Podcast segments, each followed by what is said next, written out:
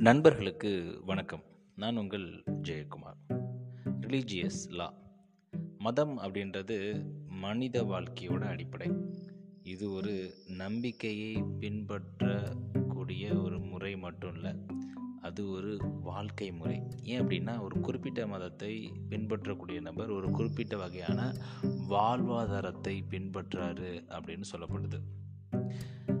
அப்போது இந்த மதங்களில் சட்டங்கள் இருக்கா? இந்தியாவில் உள்ள மதங்கள் என்னென்ன? அப்படி இந்தியாவில் என்னென்ன சட்டங்கள் ரிலீஜியஸ் சார்ந்து இருக்குது அப்படின்றத பற்றி இன்றைய பதிவில் நம்ம கொஞ்சம் டீட்டெயிலாக பார்க்கலாம். இந்தியா அப்படின்றது மத பன்முகத்தன்மை கொண்ட ஒரு நாடு.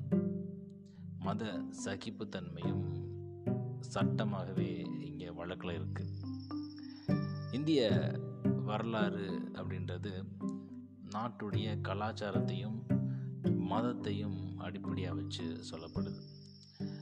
ஒவ்வொரு இந்தியருக்கும் ஒரு மதத்துடன் தங்களை தொடர்புபடுத்தி கொள்கிறாங்க அப்படின்னும் சொல்லப்படுது. இந்தியாவில் உள்ள மக்கள் தொகையில் இந்து மதம் அப்படின்றது எண்பது புள்ளி அஞ்சு சதவீதமும் அதற்கு அடுத்தபடியாக இஸ்லாமியம் பதிமூணு புள்ளி நாலு சதவீதமும் அதற்கு அடுத்தபடியான பெரிய மதம் வந்து கிறிஸ்துவம் இரண்டு புள்ளி மூணு சதவீதம் இருக்குது அதுக்கப்புறம் நாலாவதாக ஒன்று புள்ளி ஒம்பது சதவீதத்தோட சீக்கிய மதம் இருக்குது இப்படி பல்வேறு விதமான மதங்கள் இருக்குது இதில் பூர்வீக மதத்தை சார்ந்த நபர்கள் புலம்பெயர்ந்தவர்கள் படையெடுப்பாளர்கள் இப்படி நிறைய கன்வெர்ட் ஆனவங்க அப்படின்னு சொல்லிட்டு நிறைய அரசியல் இந்த மதங்களில் இருக்கதாங்க செய்யுது. நம்மளுடைய கான்ஸ்டியூஷன் லாவை பொறுத்த வரைக்கும் ஒருவர் மதம் மாறலாமா? அப்படி மதம் மாறினதுக்கப்புறம் அவருக்கு என்னென்ன சட்டங்கள் இருக்குது ஏன் அப்படின்னா மதம் அப்படின்றது ஒரு சிலருடைய நம்பிக்கை. அப்படி இருக்கிற பட்சத்தில் இந்த மதம் மாறக்கூடிய நபர்களுக்கு என்ன சட்டங்கள் இருக்குது ஒவ்வொரு மதத்துக்கும் ஒவ்வொரு நம்பிக்கை இருக்கிற பட்சத்தில் இந்தியாவுடைய கான்ஸ்டியூஷன் எப்படி அமைஞ்சிருக்கு அப்படின்னா அந்தந்த மதத்தை பொறுத்து தான் அவங்களுக்கு வந்து சட்டங்களும் நிறுவப்பட்டிருக்கு. ஸோ இப்படி இருக்க பட்சத்தில் ஒரு நபர் இப்போ வந்து அவர் வந்து இந்துல இருந்து அவர் வந்து கிறிஸ்துவராக மாறிட்டார் அப்படின்னா இப்போ அவருக்கு சில சொத்துரிமை சொத்து உரிமை சார்ந்த பிரச்சனைகள் வருது அப்படின்னா அதுக்கான சட்டங்கள் என்ன? இப்படின்றத பற்றியான டீட்டெயிலாக நம்மளுக்கு இந்த மதம் சார்ந்த ரிலீஜியஸ் சட்டம் நம்மளுக்கு எடுத்துரைக்குது. எது எதுவாக இருந்தாலும் சரி இந்தியாவை பொறுத்த வரைக்கும் அனைத்து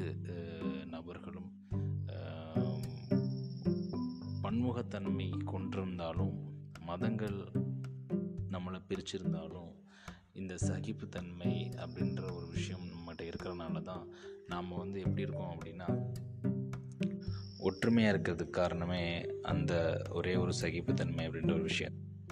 இந்தியாவுடைய அந்த கான்ஸ்டியூஷன் புத்தகம் இருக்குது பார்த்தீங்களா அந்த அரசியலமைப்பு புத்தகத்தோட முன்னுரை இப்படி தாங்க இருக்கும்.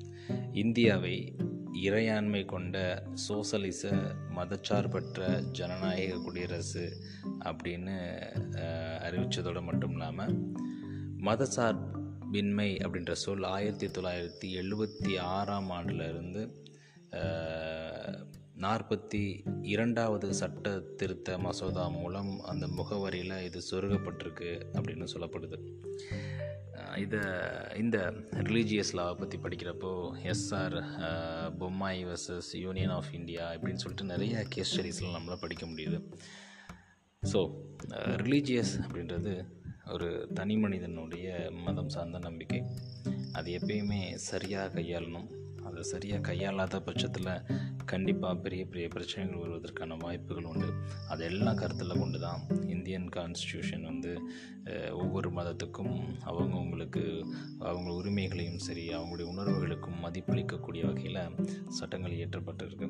ஸோ அப்படிப்பட்ட சட்டங்கள் இயற்றப்பட்டனால தான் நாம் வெவ்வேறு மதத்தை சார்ந்திருந்தாலும் பழகுறப்போ எல்லாத்துக்கும் ஒரே மாதிரியான ஒரு மானுடவியல் சார்ந்த பழக்கம் நம்மளுக்குள்ளே இருக்குது ஸோ அதற்கு காரணம் இந்த சகிப்புத்தன்மை. இந்த சகிப்புத்தன்மை இருக்கிற வரைக்கும் இந்தியாவில் எல்லா மதத்தினரும் ஒற்றுமையாக இருப்பாங்க அப்படின்றதுல எந்த விதமான மாற்று கருத்தும் கிடையாது. நன்றி நண்பர்களே. மீண்டும் நாளை இன்னொரு பதில் உங்களை சந்திக்கிறேன். ரிலீஜியஸ் லா